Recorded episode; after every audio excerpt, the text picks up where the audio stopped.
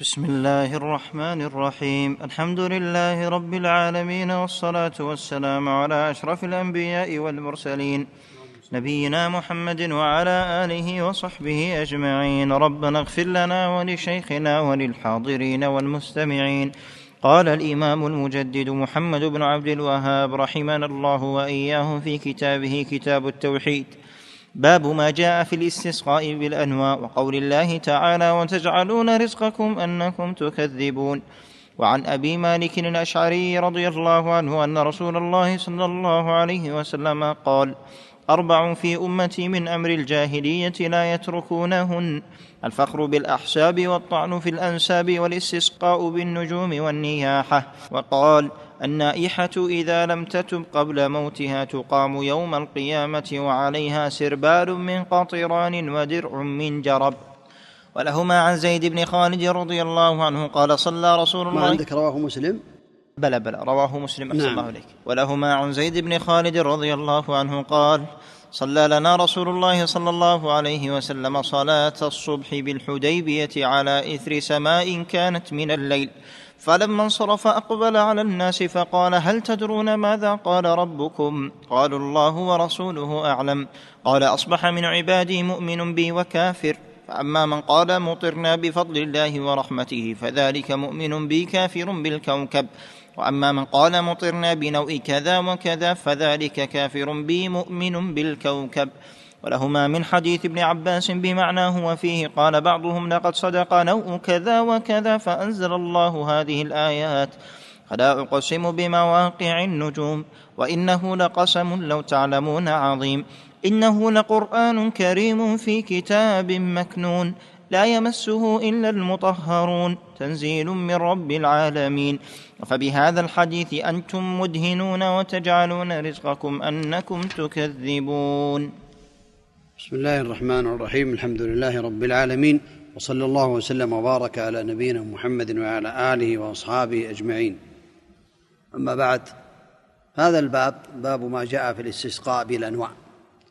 الاستسقاء طلب السقيا بالأنواع الأنواع النجوم والاستسقاء بالنجوم طلب السقيا منها والأنواع جمع نوء وهي منازل القمر وهي ثمان وعشرون منزلة ينزل القمر كل ليلة منزلة منها في الشهر والشمس كذلك تنزل في هذه المنازل في السنة ولا شك أن الاستسقاء بالأنواع على نوعين النوع الأول شرك أكبر يخرج الإنسان من ملة الإسلام وهذا الشرك له صورتان الصورة الأولى أن يدعو الأنواع فهذا هو الشرك الأكبر يطلب الأنواع النجوم أن تنزل المطر هذا كفر بالله تعالى وشرك أكبر.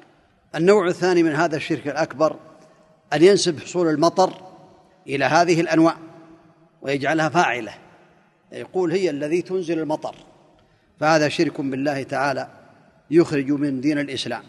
أما النوع الثاني وهو أن يجعل هذه الأنواع سببا والله تعالى هو الخالق والمنزل المطر ولكنه يقول هذه الأنواع من أسباب نزول المطر. فهذا في الحقيقة لا يخرج من دين الإسلام ولكنه يكون من الشرك الأصغر الذي هو أكبر من الكبائر.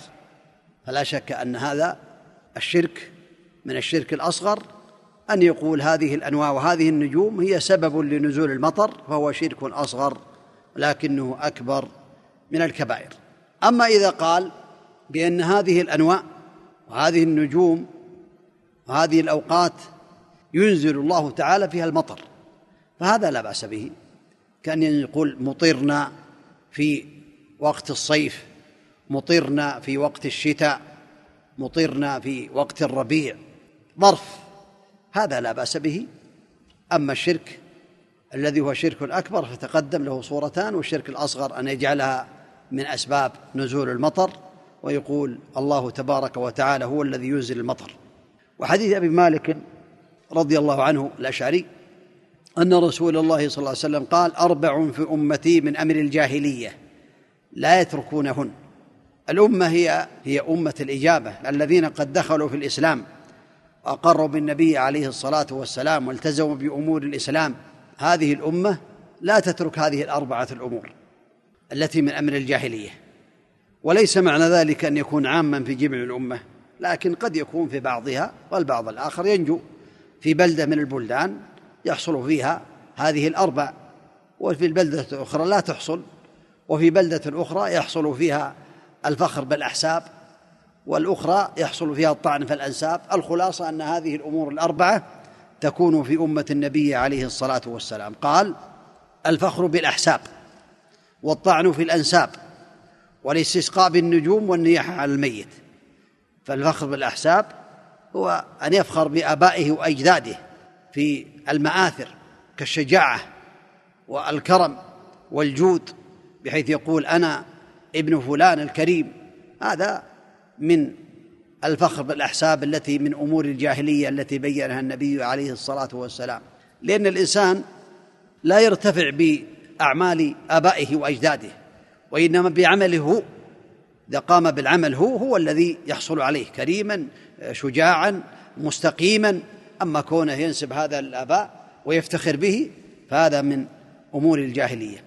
والطعن في الأنساب كأن يطعن في بعض الأنساب ويقول هذا دباق هذا صانع هذا حداد.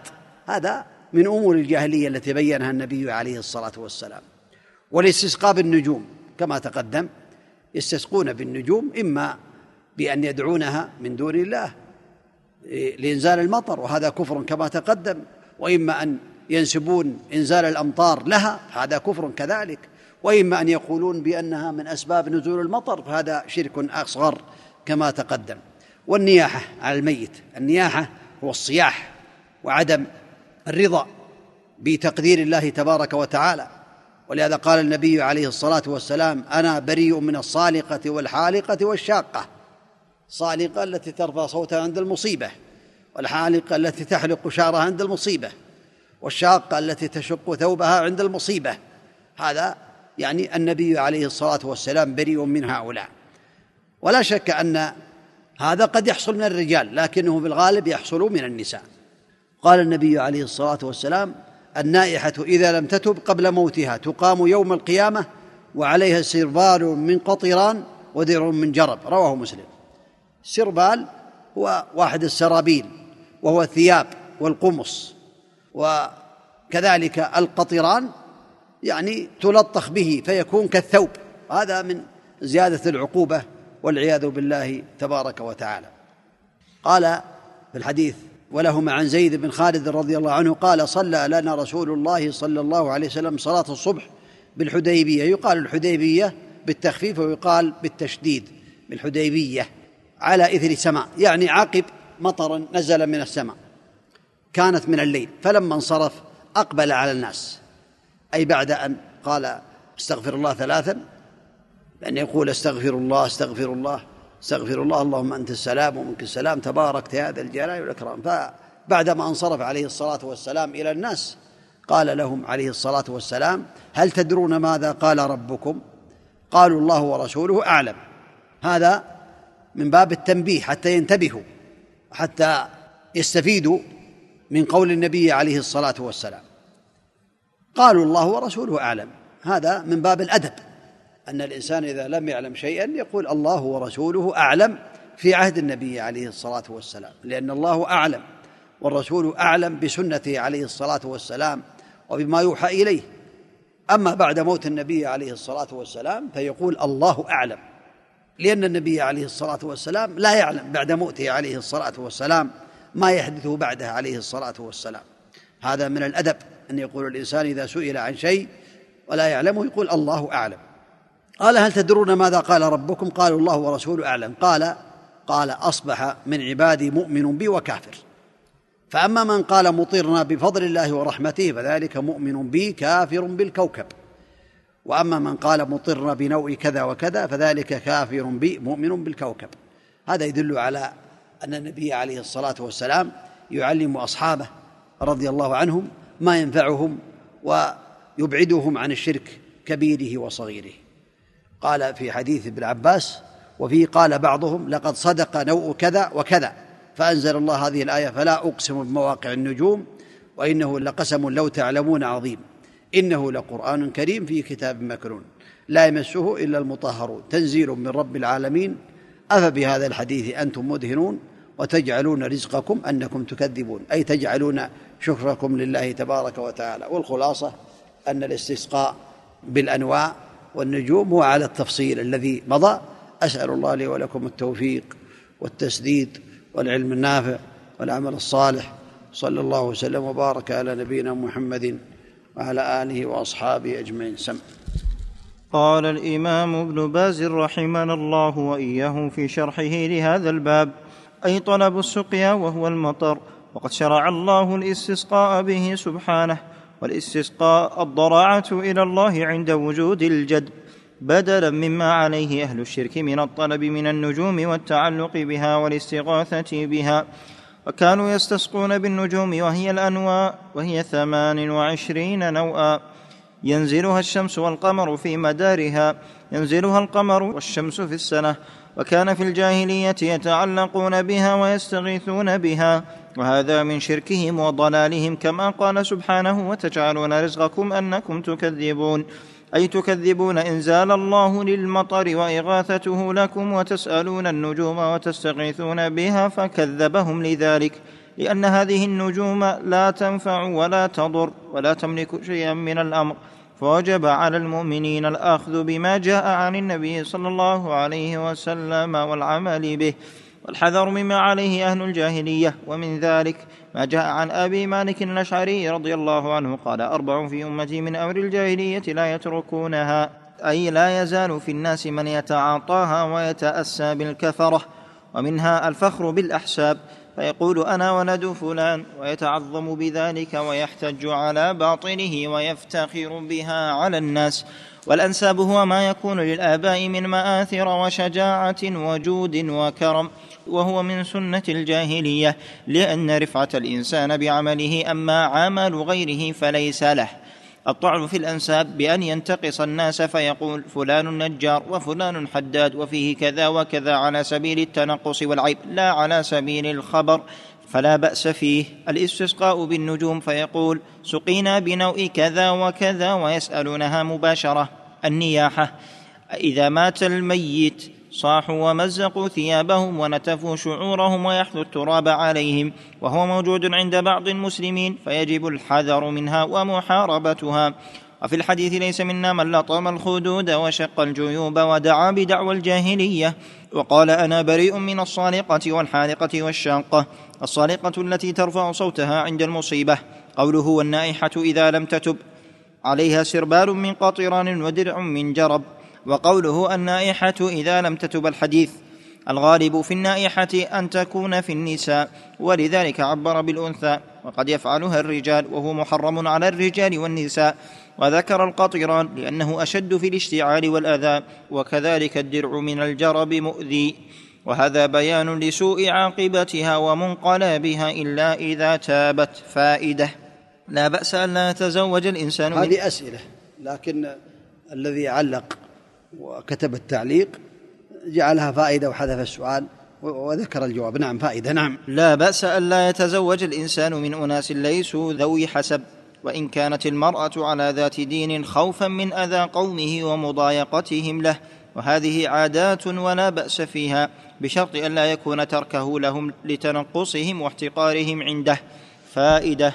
بعض القرى يذبحون الذبائح في رؤوس الجبال لينزل المطر وهذا من الشرك الأكبر لأنه من الذبح للجن والأحجار والأصنام وقد ينزل المطر فيكون ابتلاء لهم.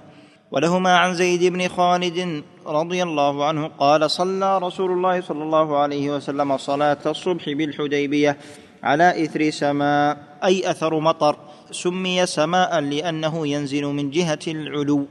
فلما انصرف عن صلاته أقبل على الناس بوجهه من عادته صلى الله عليه وسلم أنه إذا سلم استغفر ثلاثا وقال اللهم أنت السلام ثم يعطي الناس وجهه ويذكر بقية الأذكار. الله ورسوله أعلم. هذا من أدب الصحابة رضي الله عنهم وبعد موته صلى الله عليه وسلم يقال الله أعلم. لأن الوحي انقطع فلا يعلم ما بعده كما في حديث الحوض إلا ما يعرضه الله عليه كالصلاة عليه. قوله فذلك مؤمن به كافر بالكوكب لأنه علم أن الله منزل الأمطار وهذا المطر من رحمة الله وفضله. أما من قال مطرنا بنوء كذا لأنه من أنواع الكفر ولا يقول صدق نوء كذا أو سقينا بنوء كذا بل يقول مطرنا بفضل الله ورحمته. قوله مطرنا بنوء كذا إن قصد به أنه هو الذي خلق المطر وهو المتصرف في الكون فهذا كفر أكبر. وإن قصد أنه سبب لهذا المطر فهذا نوع من أنواع الكفر ولكنه كفر أصغر لأنه ليس هو المتسبب بل كله من الله تعالى والنجم ظرف من الظروف تقع فيه الحوادث كما في الأيام والليالي. أما إذا قال مطرنا في الصيف أو نحوه فلا بأس به لأنه إخبار عن الوقت فالواجب الحذر من أخلاق الجاهلية والاعتراف بنعمة الله سبحانه.